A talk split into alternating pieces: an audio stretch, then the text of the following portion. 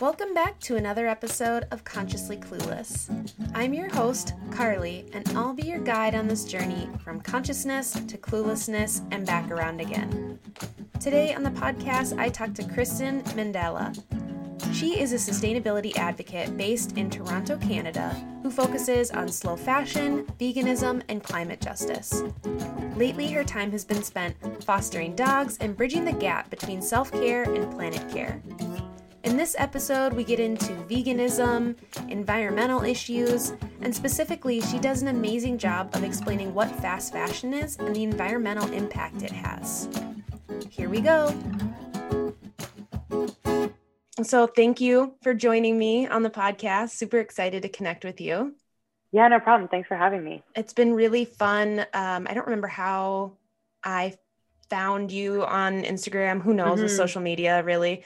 Um, yeah. But I've really enjoyed following you and the content you put out and the conversations you start. Um, I feel really aligned with a Thank lot of you. your material. So I really enjoyed that. Yeah, likewise, likewise. So, Thank um, you. Yeah, of course. So the podcast is called Consciously Clueless. And I mm. really liked that name, or I, it stuck, I guess, because I feel like I'm on this journey of sometimes you are feeling like, yeah, I totally understand the world and I'm feeling really conscious and with it. And then there's other days where you're like, I have no idea what I'm doing. I'm so clueless. So I like to start with asking people where they're at right in this moment on that spectrum of conscious to clueless. Oh, what an interesting. I love I love that idea and I I totally align with that. I like that with that mindset. I feel like especially this year I've had to really re-question and um, like redefine how I find myself and my worldviews and like where I am. I think a lot of people have found themselves in that too. Mm-hmm. I think for me, I'm probably pretty. I think I just was in a very big clueless valley, and now I'm kind of coming over the edge where I'm feeling a little bit more grounded in myself and my in, in relation to the world. So I'd say I'm I'm on the cusp of both. That's awesome. Yeah, I think it's a constant swing, right? Mm-hmm. Back and forth. Yeah, exactly.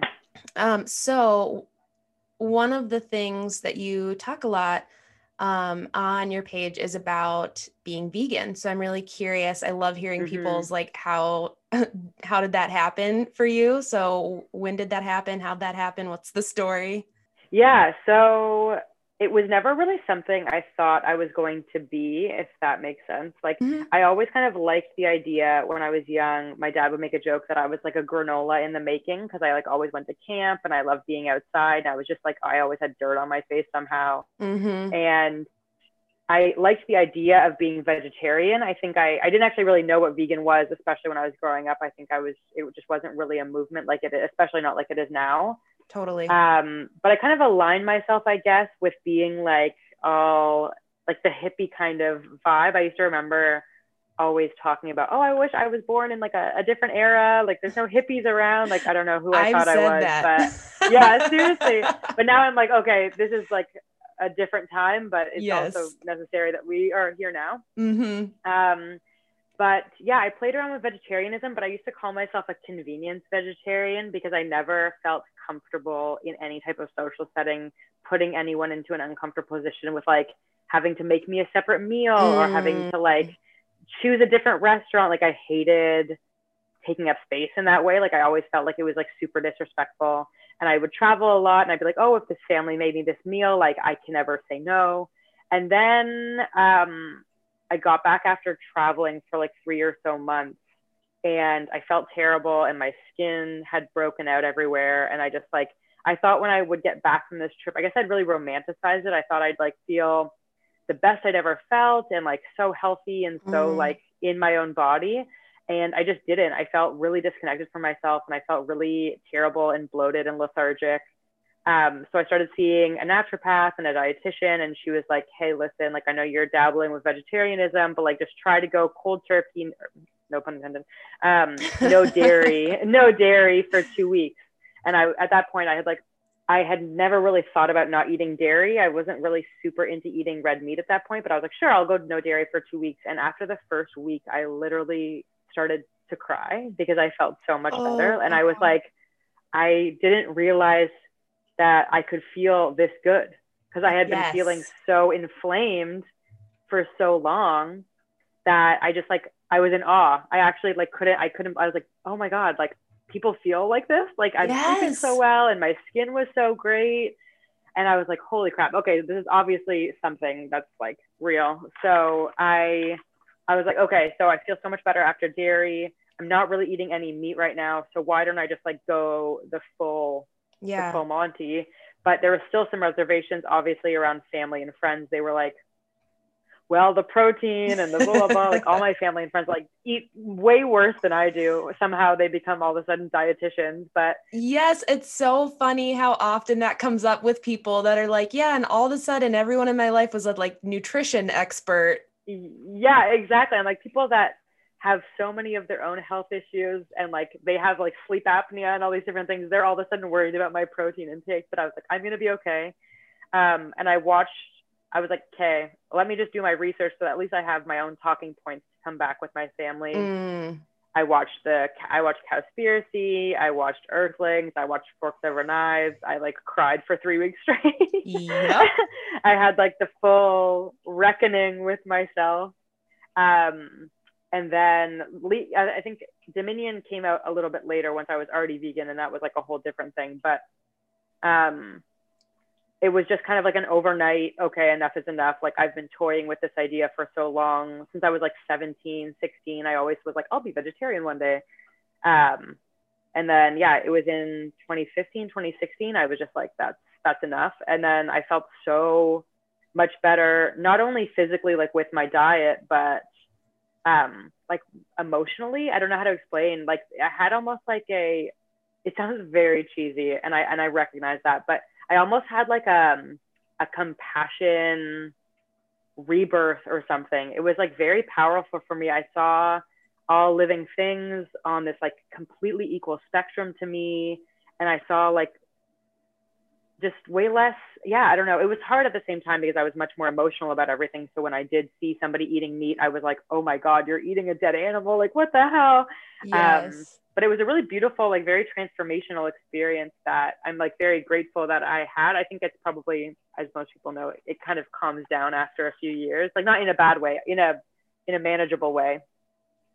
Um, but it was very overwhelming when I first fully stopped eating all animal products. It's so interesting because I think there's a lot of misconception about how people become vegan sometimes too. Like it's not necessarily this I accidentally stumbled onto a farm and saw mm-hmm. a slaughterhouse. It's like my right. too was just like I started with health. I'm lactose intolerant mm-hmm. and I had the same experience where when I really cut out dairy, I was like, oh my gosh, I felt shitty Holy. for so long. This is just like feeling totally. good. People just feel this way. Yeah people have energy all the time. Like, yeah, people's stomachs don't yeah. hurt every time they eat. yeah, exactly. Yeah, it's so wild to me, and like it seems so. It becomes so radicalized and how people talk about it. They're like, "Whoa, like you're you're excluding so much out of your diet," and blah blah blah blah. Um, and to be fully honest, like it wasn't even really an animal thing for me when I started watching the documentaries. Like I'd always been like, I'm an animal lover, I'm an animal mm-hmm. lover, but mm-hmm. like that huge cognitive dissonance, like yes. disconnect. But it was really the environmental impacts that had driven a lot of my research in, top, in terms of like watching Cowspiracy. And I was kind of just curious when I got back from my trip, I was like, how can I like limit my impact living in an urban environment as much as possible? And everything that came back was like, you have to consider limiting or at least or, or excluding your meat and dairy intake.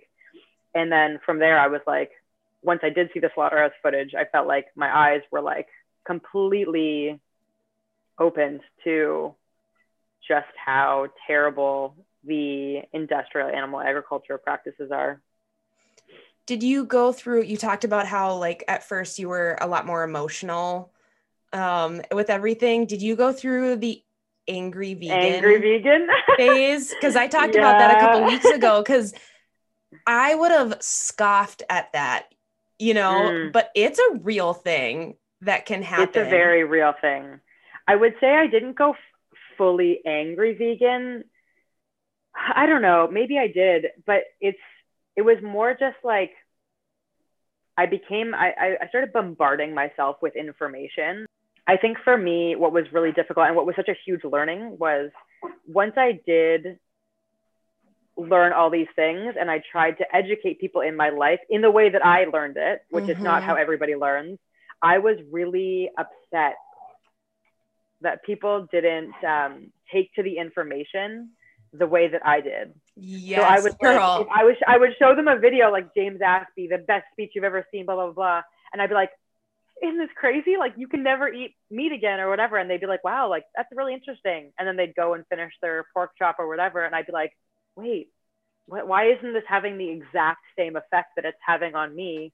And that was what caused more anger, I think, than anything, is that I just couldn't relate to people who were confronted with this information and then still decided that they wanted to like continue eating and, and living in the same way and i just couldn't relate to that. I was like wait what that what what's happening here? Like what's this disconnect? And then a few years later obviously you kind of realize that everyone's life story kind of affects their perception of the world and you can't just put my life experiences on somebody else and be like see didn't you have this exact same reaction? Because that's just not how yeah. how things work. So it just took me a little bit of time to get there, but at the beginning, especially, I was like very confused as to why everyone wasn't vegan once they figured it out. You know what I mean? Yeah, I relate so much to that. I've actually apologized to people in my life and been like, look, I'm sorry. a few months. I'm sorry. yeah, like I did not approach these conversations with the same love and mm. compassion I would want someone to approach them with me. Totally. And that's not fair. And I'm sorry mm-hmm. if you felt judged because of that, because that's the last thing I was trying to do. But it's coming from this place of being like, I just want you to be happy. Yeah, exactly. It's, and it, I've had it related almost to like a, um, like a born again Christian mentality almost. Mm-hmm. And I mm-hmm. know that that might be kind of controversial, but like in terms of seeing the world in a completely different way and just wanting other people to also experience it in that way. Yes. And when somebody kind of brought brought it to me like that, I was like, oh my god, like that isn't. I, I can understand because once your worldview is changed so drastically, you do kind of want to show people your mindset, but it can also be quite an isolating and kind of a confrontational way of communicating that. And I think when you just meet people where they are and be like, listen, these are the reasons that I'm making my decisions. I, I think that there it's a, this is a rational line of reasoning that like I have been confronted confronted with this information and this is my action because of it. But I also recognize that like that may not be the same line for you. Um, but I think the biggest thing that I've learned is just living by example. I think when you're like a very happy, fun, not always you don't always have to be happy and fun, but I think when you confront those conversations with just being like super lighthearted and easygoing, people are going to be more naturally drawn to having a conversation with you. Um, and that's going to be a more successful I, I like planting seeds almost rather than just expecting someone to like vow to be vegan in the conversation. totally. There's people in my life that I can see as soon as I backed off, they started asking mm. me questions. And I was like, right. Oh, that's awesome. like, this is how that works. yeah. Like, this makes more sense. Okay did you have you had people in your life that you've converted. Um, i do have i do have a few success stories that i'm quite proud of.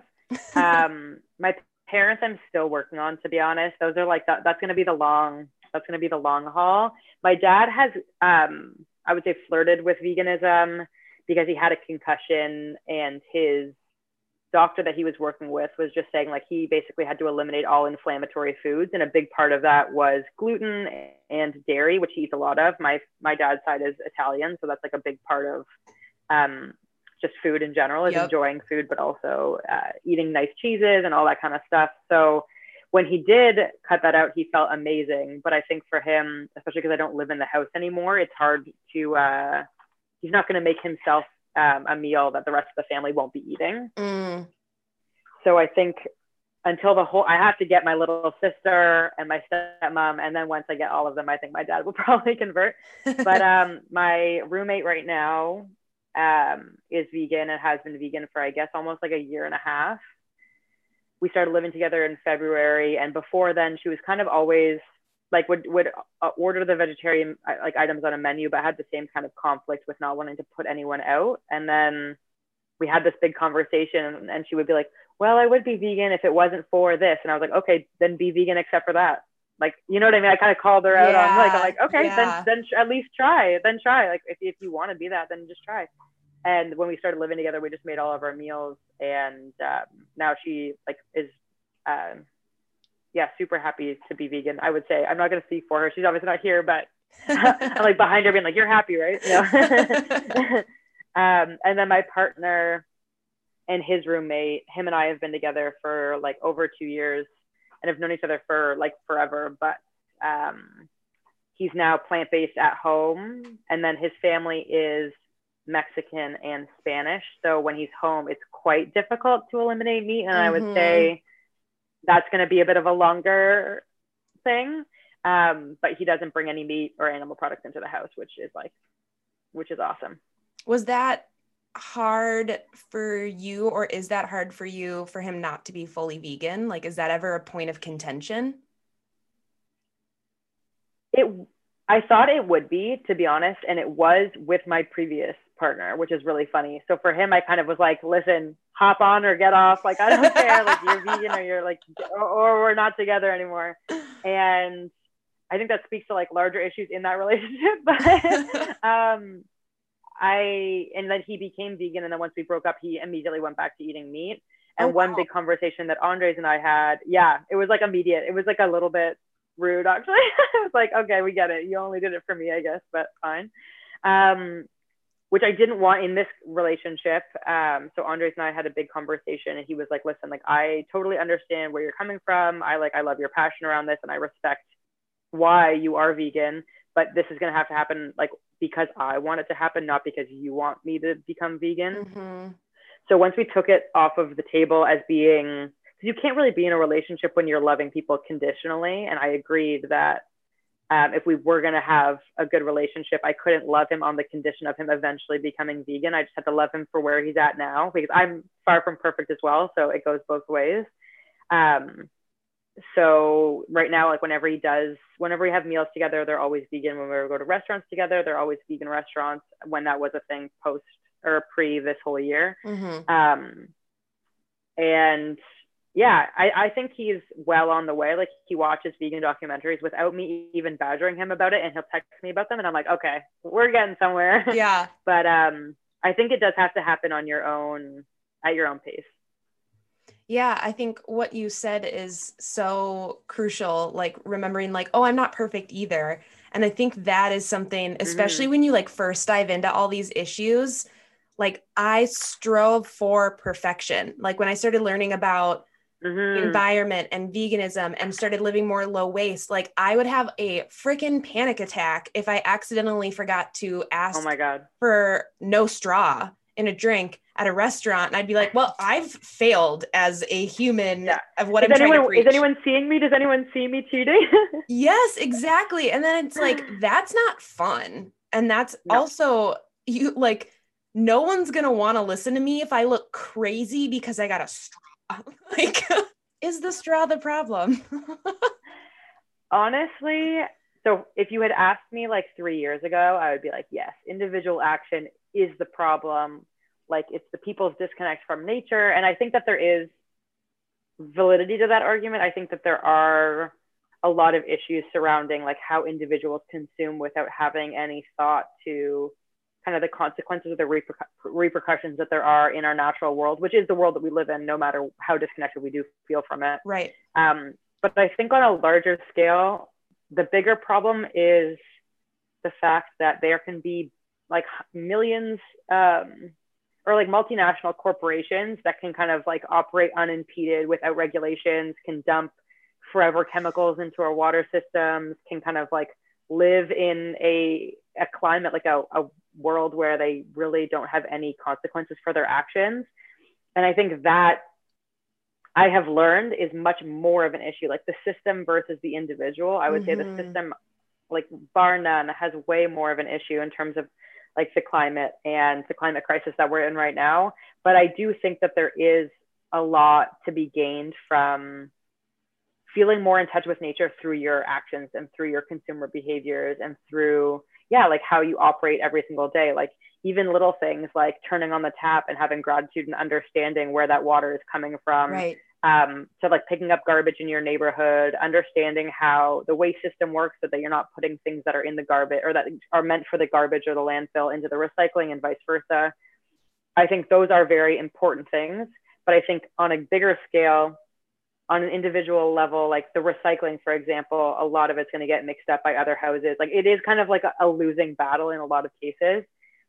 But if I go through that like, like argument, I feel like it's like pulling a, a thread on a sweater or whatever that saying is, where mm-hmm. I feel like mm-hmm. my bra- my brain goes in, in circles, being like, it is the individual, but it is the system. Um, yeah, I, I don't think you can have necessarily one without the other.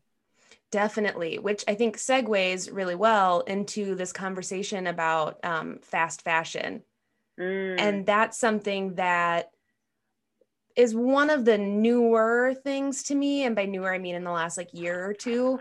But that was mm-hmm. when I mm-hmm. became vegan and more in tune with some of the environmental issues. I was like very focused on like agriculture and that kind of thing. And mm-hmm. then I don't remember what sparked it probably something on social media that I saw mm-hmm. about fast fashion and I just had like the biggest light bulb moment of like totally. oh that shit matters too.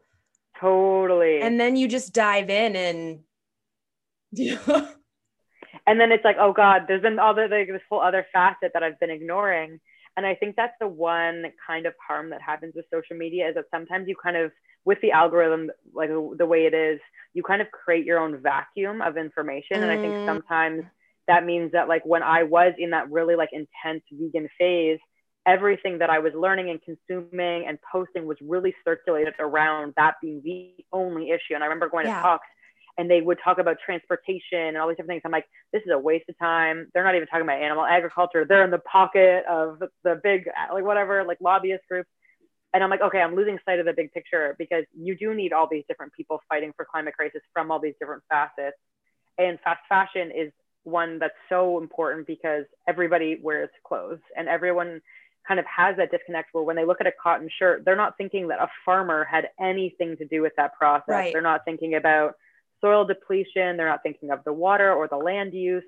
And that for me was a huge light bulb moment as you said for yourself as well where you're like oh my god i've been completely blind to this. And although i did love love thrifting i didn't come from it from a particularly environmental stance. I just kind of liked again the granola in me liked like the looks and having like unique pieces. And i liked going to thrift stores but i didn't necessarily have the direct information to understand why environmentally fast fashion was just so terrible and ethically like it's just it's an absolute crapshoot. Yeah, can you talk a little bit more about some of what you've learned in terms of like environmental impact and like, or I guess what is fast fashion? Because I think yeah. um, I've had so many great conversations on this podcast, but one of the things I was excited to talk to you about was that is something I haven't explored very much, and I really yeah. love the information you share on it. Oh, thanks. Um, yeah, so basically, I'll do like a um, a Cliff Note version of how I understand fast fashion versus slow fashion. And slow fashion was just a term that I kind of became more aware of in the past few years. But fast fashion basically being the traditional, um, like clothing industry, the, the, the traditional way of that we've understood uh, producing clothes, which is like H&M, Zara, the really big brand names of, um, of clothing manufacturing that have come to create like 52 different styles or like 52 different releases one for every single week, constantly producing clothes, constantly pushing them out. And then in order to maintain any type, type of like, I get, I guess exclusivity for their clothes, a lot of companies end up burning whatever excess is um, after after a season. So it's a completely wasteful and kind of ridiculous model for making clothes. They just um, burn excess yeah, a lot of big name brands or like department store brands, if they want, because they like the exclusivity of like how it's hard to get their items. So it's it's illegal now in some parts of the EU, um, but it's like a very common practice for a lot of big brands to burn their like whatever is uh, left over in stock.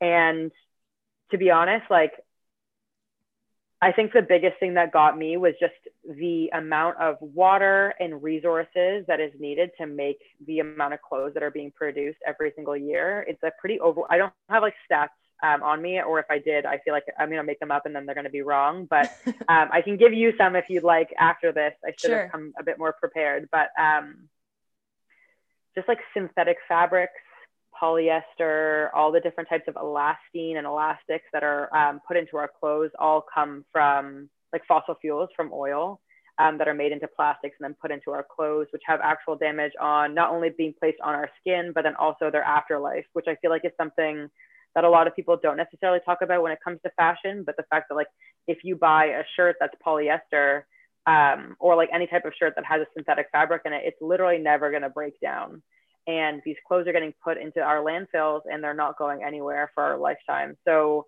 that's wild. Yeah, it's just hard to think of the way that we consume clothing right now, especially I think in the Instagram age, is so detrimental because we really love looking at like all these pictures, let's say, and we're not going to be necessarily um, like repeating outfits very often on our page, like especially with a lot of these influencers that go for like Fashion Nova or Zara or any of these big um, fast fashion brands. And I think it makes it so unrealistic to assume that people don't repeat their clothing. Like obviously people repeat what they wear and they should be repeating what they wear. Um, but because Instagram kind of seems like this vacuum of, of perfection and fashion and all these different things, we're not seeing that aspect of it where people are like caring for their clothes, yeah. wearing them for years. Um, and now it's kind of just like this crazy cyclical model of, again, this is kind of a pre COVID era where people were like going out all the time, but where for every different event, you're buying a new shirt or a new pair of jeans or a new heel or, or whatever it may be. And it just, it, it it's a complete, it's, it's just like an unsustainable of way of consuming products. I remember in college, in undergrad, literally looking at photos. It was on Facebook at that time, oh, not, oh, yeah. on, not on Instagram. I, I remember. but looking at photos and being like, what did I wear last time we went out? So I wouldn't be in the same outfit. I remember that exact same thing where literally I would have to remember or ask my friends, being like, what did I wear? Or like, yeah, again, looking at pictures and I remember like liking this one shirt so much. And I was like, oh crap, I really want to wear it to this party, but I wore it last weekend. And that's just such a ridiculous mindset to be in because to expect everyone to be wearing something new every single time that they see people is just, it's so ridiculous.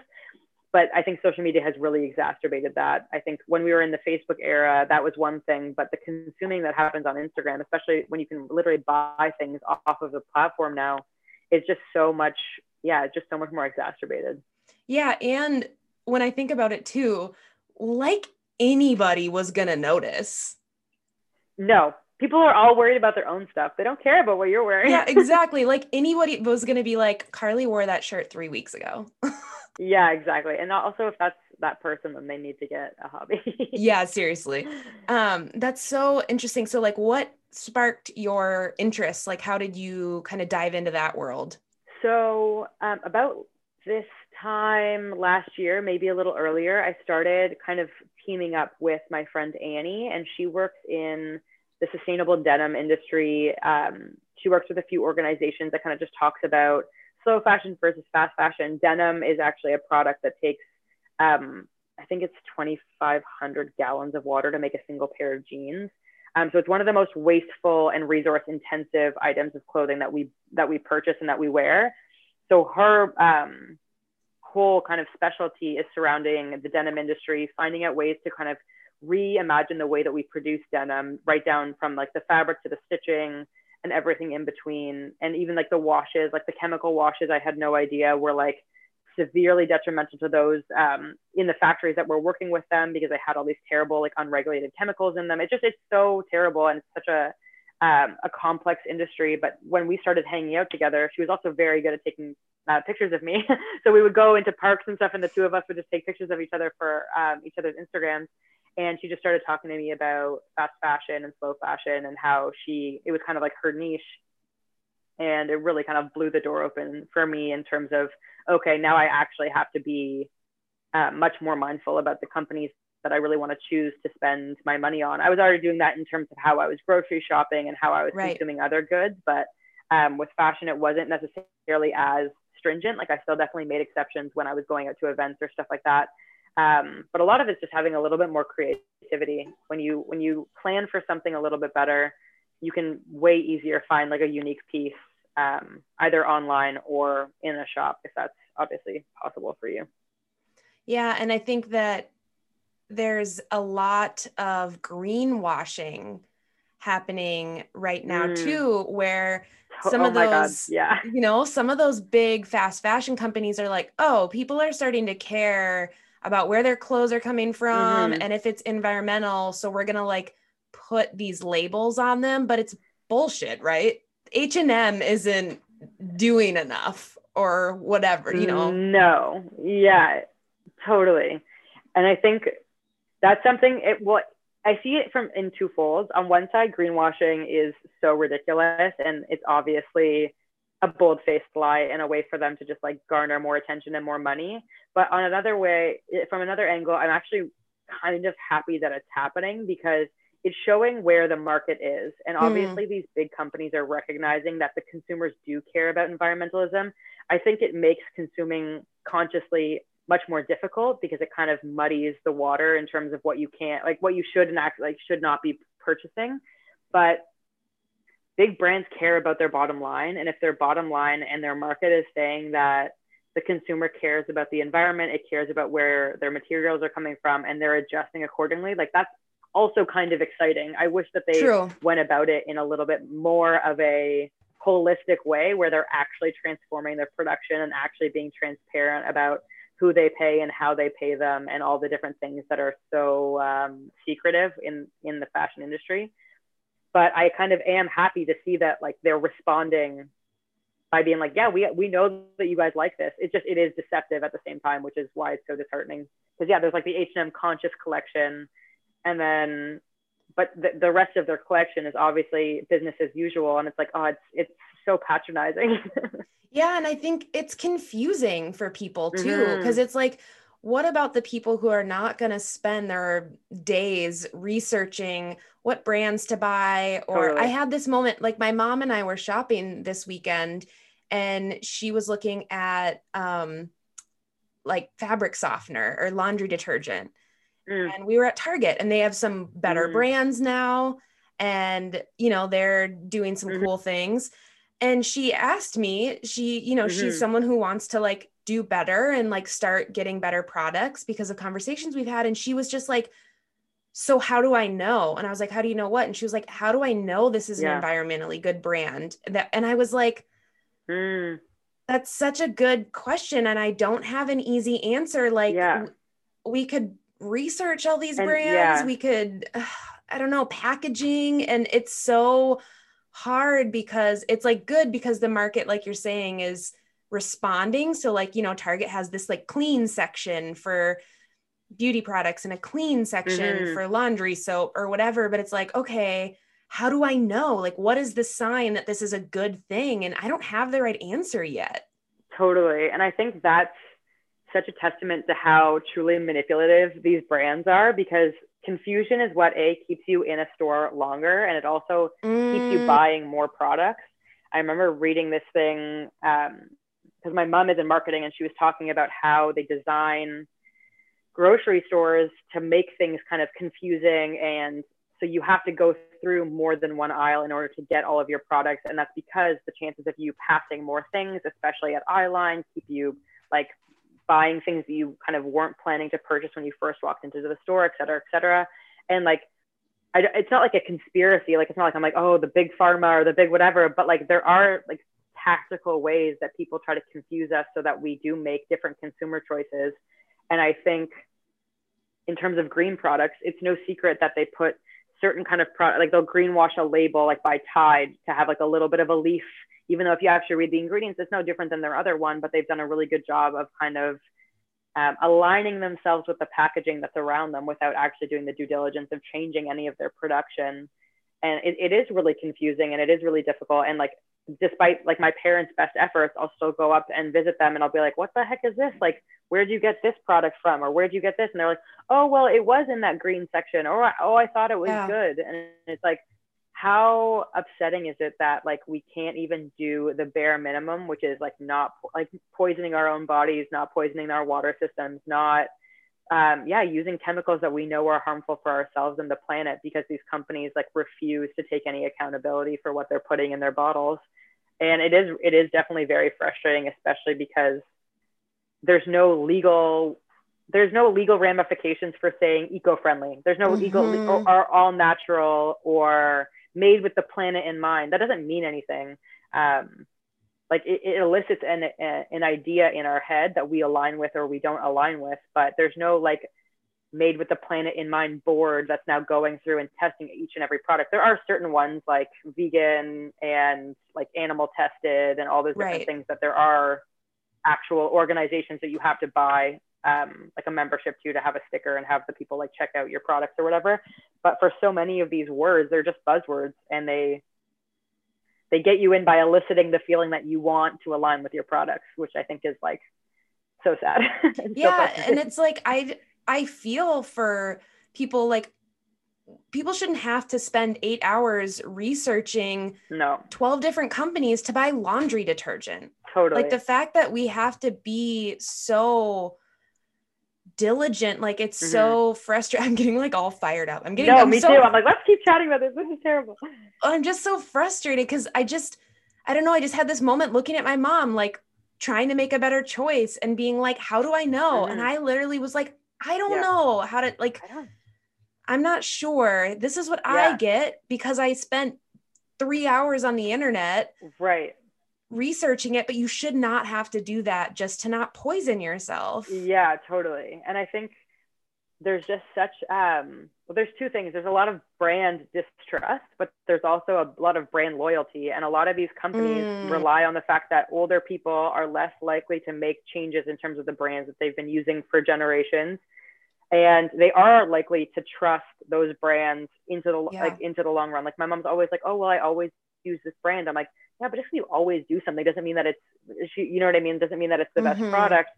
But getting people to change over, especially when they are a little bit older, I think is really difficult. And those companies definitely know that. You know what I mean? Even when it comes yeah. down to fashion or food or any of these things, like it's it's kind of in anything that we consume, like these these marketing habits and these consumer habits, and it makes it very disheartening when you want to try to give somebody like a quick fix. Like my mom's just like, just tell me like the five products to, to buy. And I'm like, right. Well, I, I don't know those things for you. Like, I don't know what products you want. I don't know what you want out of your products. I just think, yeah, I wish, um, I wish there wasn't such a, a monopoly on these big things that, that made it so difficult for people to buy responsibly.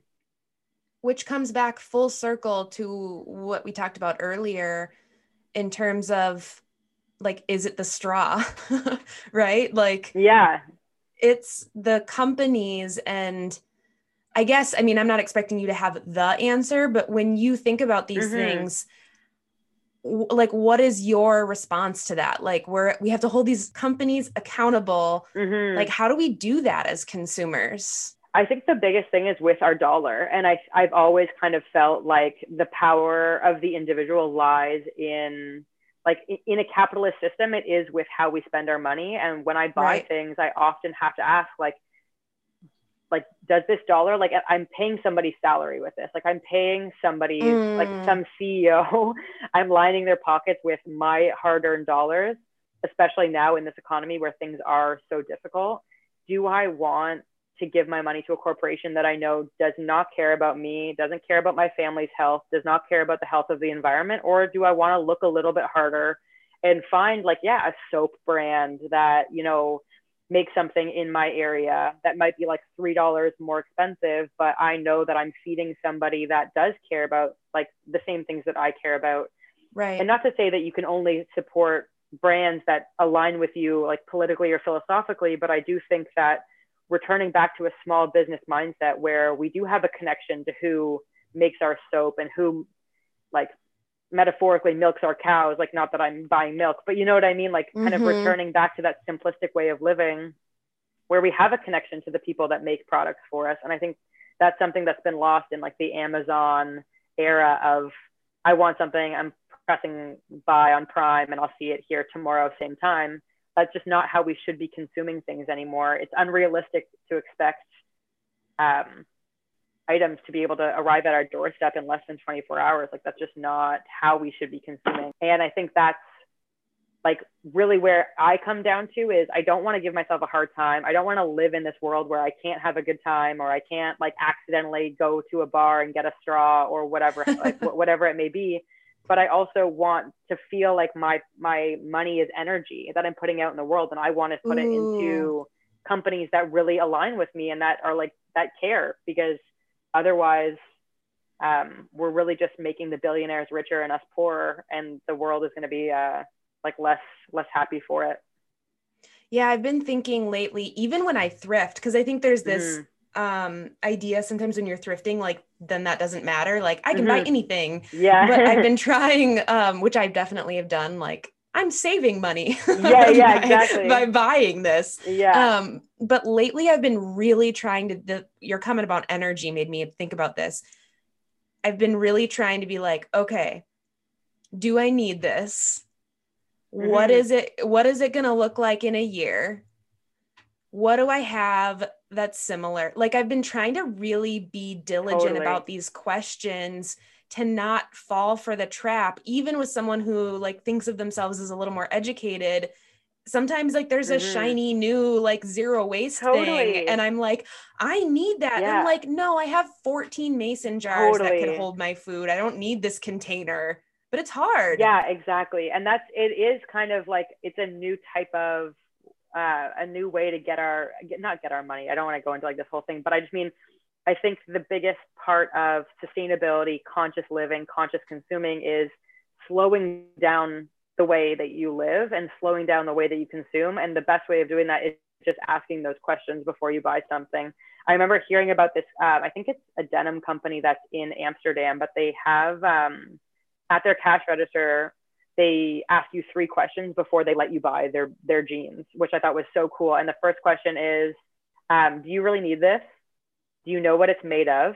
And what are you going to do with it when you're done? Whoa. And I was like, that's so powerful because it, a it puts you on the spot like do you really need these jeans or do you just want these jeans because they're coming from the like a very slow fashion mindset where they're like we would rather somebody purchase these that actually needs them knows what they're made of and has a plan for their afterlife. Like when they're done wearing them, what are they going to do with them? Are they going to donate them? Are they going to give them to their younger sister or brother or whatever? Um, and I just think that is something that I've been keeping in my head is like, do I actually need this? Mm-hmm. In this time, it's hard because sometimes you kind of need things as a pick me up or whatever, and you have to show yourself love in those moments too. But I think overarchingly, when you're when you're purchasing something, slowing down, okay, listen, do I actually need this? Do I know anything about this product? Do I have any idea what I'm going to do with it, whether it's the package itself or the item itself when I'm done with it? And even just those simple questions can completely transform how you consume.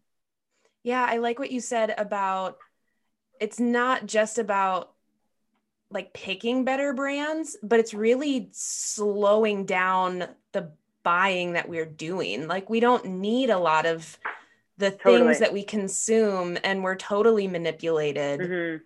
Um, mm-hmm. by those like shiny images and commercials or whatever it is um, totally. but it's not just it is choosing better brands sometimes but sometimes it's just not buying things totally i think it's like that it's that idea of making do that i think for me mm. is like kind of mm. a romantic concept of instead of kind of picking the easy way out, picking something new and shiny and just getting it because you want to, like actually at, like challenging yourself and your creativity to be like, can I actually make do with something that I already own? And I've done that with clothing in terms of I had all these shirts that I was like never wearing, and I'm like, can I crop these? Can I embroider a sleeve of this? Can I do something mm. with this? Oh, my headphones died. Can you still hear me? Yep. Okay, sweet. Um, but yeah, can I reimagine this in a way that will kind of reinvigorate it in my life and how I want to use it rather than buying something new? And I think that's e- even such a simple way of not buying something, but reimagining something that you already own. Yeah. And it's so hard that, you know, we're talking about this mid November. So I, like I said, I was in Target and Christmas music is playing and there's all these the things everywhere, decorations are out. And I was like, totally. what what is happening? So do you have any like tips or things you've been doing kind of in the last few years around holidays or like gift giving for being more conscious? Yeah, I love that. Um, it's actually something that I've loved challenging myself with, especially in the past few years.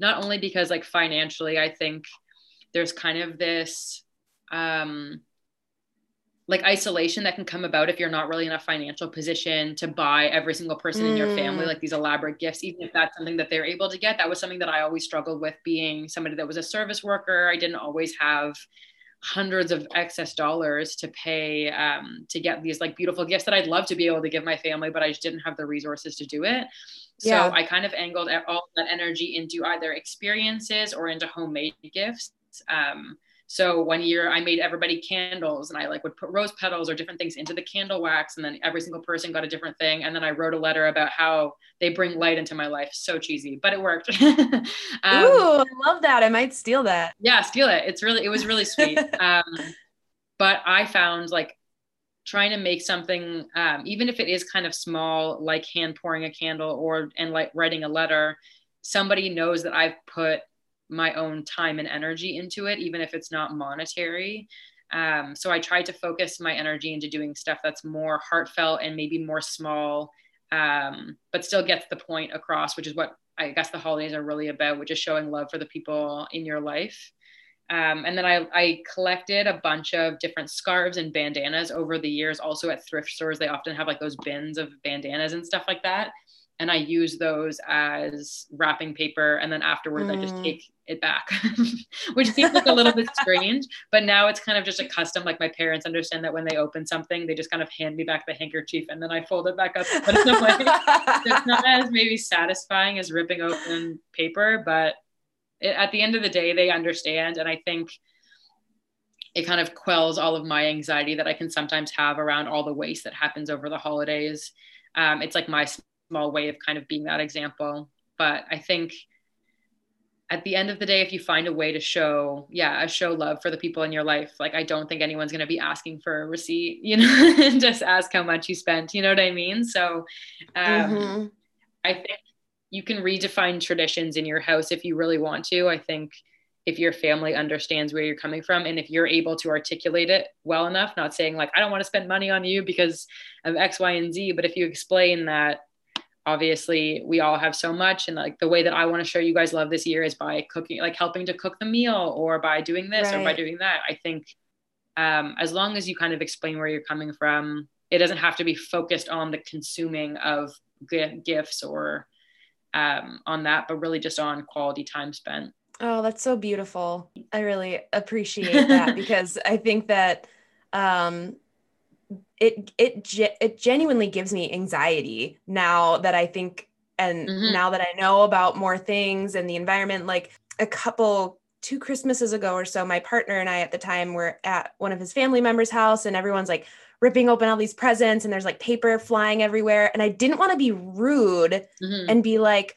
we should recycle this yeah, or blah blah blah. I fold this up and reuse it. Or yeah, exactly. I didn't want to be that person. Like I wasn't like fully ready to explain it or like didn't have the language yet. I just knew it was making me mm-hmm. uncomfortable. So when some of his family left the room, I like got out a garbage bag that I brought and was like, guys, put everything in here. I'm gonna bring it out to the truck and I'm gonna recycle it. That's like this like covert mission to recycle wrapping paper. So hilarious. But now I think I'm a little more equipped to be like, hey, I, I have an idea. But at the time it was like that thing where you're yeah. like, I don't want to make people uncomfortable. Totally.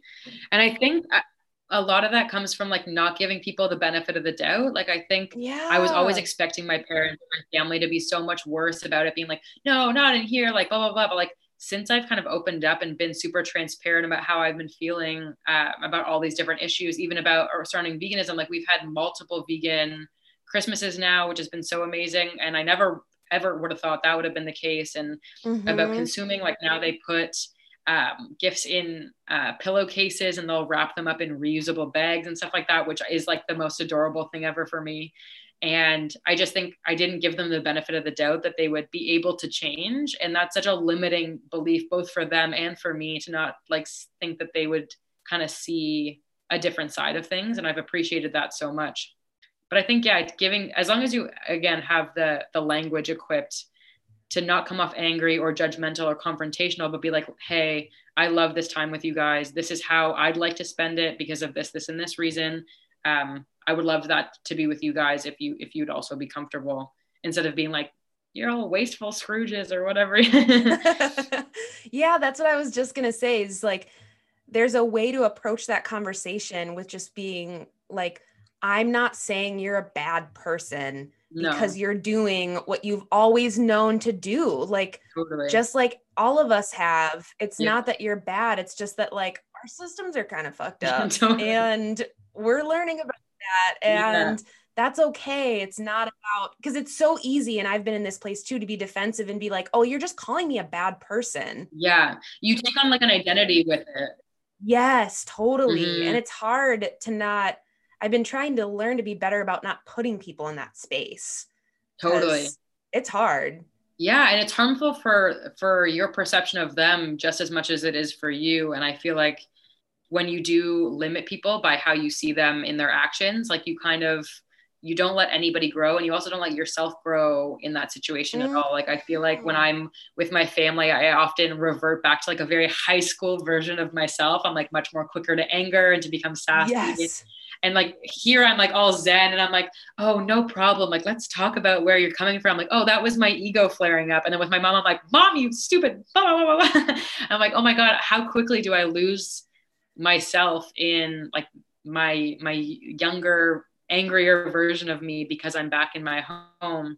And i think that can be a big challenge in terms of these kind of conversations where you kind of expect the worst but it's it's all learning i guess yeah there's this concept that i've thought of so many times then of just creating the story before it happens mm-hmm. so like mm-hmm. with family or whatever. I've been working on it. But it's like I can't go mm. into this conversation thinking it's not going to go well because I'm already then in this frame of mind of like, oh, this sucks. This is going to be hard. Totally. Like, what if I go into this conversation mm-hmm. being like, this is going to go really well? Yeah. I love, you know, I like love that. Trying to not create, I guess it's manifesting the outcome I want. I'm kind of projecting, projecting your own like ideas or insecurities about how you are going to handle it or how they're going to handle it and it just like i think we all need to give each other a little bit of a break when it comes to those kind of yes. conversations i think people yeah. can surprise us if we let them totally oh if we let them yeah. that's powerful um two last questions mm. one i just want to shout out to the foster pups you yeah. had because i really enjoy seeing them on social media it's so fun who do you have right now? So I have Teo. You can come up now. I know I haven't been letting you come up, but you can come up. Um, his name is Teo. He's like, okay, he's being lazy now, even though he's been trying to get up here this whole time. Um, he's a street pup for, from Mexico, and I'm fostering him uh, with an organization called New Collar Collective. Uh, they're based out of Toronto, um, and they actually were working with an organization that was in Oaxaca, Mexico. Well, it's still in Oaxaca, Mexico, and they drove up uh, mid like uh, COVID everything from Mexico, and it's like South Mexico. It's like very far. Wow. It took them like four and a half days, and they just like met us in a park, and we just like each got our own foster dogs, and they have their little jackets because it's too cold for them here because they're used to like being on the street, which is like it's very sweet. He gets his like he has a red puffer jacket. He for the Canadian winter. So, so cute. I, He's such a weird looking dog, eh? Yeah, he's the listeners are gonna have to go to your Instagram to see because this is just audio. So he is great. Yeah, he's such a sweetie. And he's honestly, it's been so much fun because he's around nine months old. So he has a lot of energy, like way more energy than I think we were uh, anticipating, which has been, it's been great because it's also been a way of getting us out of the house. You, you mm-hmm. understand how cold it can get so quickly. So I think it was pretty, um, was pretty great timing that now we like have to leave the house at least twice a day for like long long walks which normally i would never do especially when the weather is as cold as it is, as it is right now. So i'm very grateful for that. Um, but yeah i've had two other foster dogs um, who have also been great and both got adopted and it's been like it's so rewarding honestly. It's probably the best thing that we've done this year in terms of just like it, it feels it feels so great how do you give them up after you bond with them? Um it's on it it's so weird. So our last foster dog sandy we had for i think almost six weeks and that was really difficult because she almost just blended so easily into our routine and our schedule um, but when she left, she left with like the sweetest family I've ever met in my entire life. And they have like a four acre property and they like Aww. send us videos every week about how she's doing. So it felt like a very natural transition for her because they just were like, they literally said that they saw a picture of her and they were like, oh my God, we have to have this dog. Like we, we love her Aww. so much. So it felt very romantic. yeah. that they found her and that they were as sweet as they were. Oh, thank you. He's such um, a funny looking yeah, dog. I know he's so goofy looking. Um, so we were very happy about her uh, getting adopted to the family that she she got adopted to. And as for Teo, he's actually getting adopted, fingers crossed, by a friend of mine, which is so exciting oh, because um, he isn't like the most conventionally attractive dog, I would say, but what he lacks in conventional beauty, he makes up for in personality because he's like literally the best dog ever. He's so fun. And um, yeah, they were watching my stories and they were like, wait, is this our dog? Like, I think Kristen has our dog. So they've been applying and it's, um, it's about like a day, I think, away from being fully confirmed and we're dropping him off. So it's very exciting. Okay. Well, that's good. You'll get to see him still and yeah, exactly. Which is have awesome him in your life. We're going to miss him, even though he has ruined like all the nice things in my house. Lucky he's cute, right? I know, seriously. So the last thing is everyone I talk to, which is why I love doing this, is doing like amazing things in the world. including you just oh, like the the things you share about the things you talk about the conversations you're willing to have they're hard mm-hmm. you know like they're hard to have and it's hard work to do mm-hmm. but um what do you do to take care of yourself then given all that work like what do you do to kind of tap in and slow down that's such a great question i think this year i've had to really come to terms with that a lot more than ever before. I really had a lot of issues surrounding like just like taking care of my own mental health. I think I was in this mm. kind of especially um, early spring to summer, I was like raring to go. I was always like excited to be on social media. And then I just wasn't. I was, I felt really disconnected from myself. And I also was dealing with a little bit of health issues at the time. So I was just like not feeling super inspired to share. And I think that was when I had to realize that I had to have my own routine, like my own morning routine that kind of grounded me before I started my day because I was getting in the habit of like as soon as I woke up, especially when everything was happening in in June around George Floyd and all of the mm-hmm. protests mm-hmm. and all of the like the learning around um, like anti-black racism. I just felt like I, my my screen time on the on my on my phone skyrocketed and I just felt like super Same. overwhelmed. So I just was like, okay, before I open my phone, I need to be able to journal. I need to drink a lot of water. I need to meditate and I need to do something that moves my body. And then I can start my day. I can spend the rest of like 12 hours on my phone after that, but I have to make sure that I do those things before I kind of get going. And um, since I've kind of made that a part of my day, my whole like my whole mind frame is completely like just changed and i feel so much more grounded when i start my day which is something i'm so grateful for. But yeah i think Good for you. journaling is honestly like a lifesaver. I love journaling so much. I never thought that i would. I used to journal all the time as a kid um, and now it's just at least a page a day when i wake up. Oh i love that. Good for you. That is that is such an important practice to like give ourselves space. Mm-hmm and I felt like um, my brain kind of always works in overdrive. Like I'm always kind of thinking about everything all the time. so it was a really nice Same. way give my brain a little bit of a reprieve and uh, to mm. my day by kind of there's this graphic on Instagram where it's like before journaling and it's like all of this like these lines and this like cloud above your head and then it says after journaling and, and then it's literally the journal with all those same clouds kind of in it and the, the mind is clear and I'm like oh my god that's literally how I feel after I journal I feel like I'm kind of taking all this mess that's always circulating in my head and I'm putting it in a physical form and giving my brain that break and that's been something that I've really appreciated. Yeah, that's awesome. Oh, what a good way to end. Good advice. Yeah, this was so fun. Thanks for listening to another episode of Consciously Clueless. I hope you enjoyed that episode as much as I did and you are inspired to go out and thrift next time you need something new. If you're enjoying this podcast, hit subscribe wherever you're listening.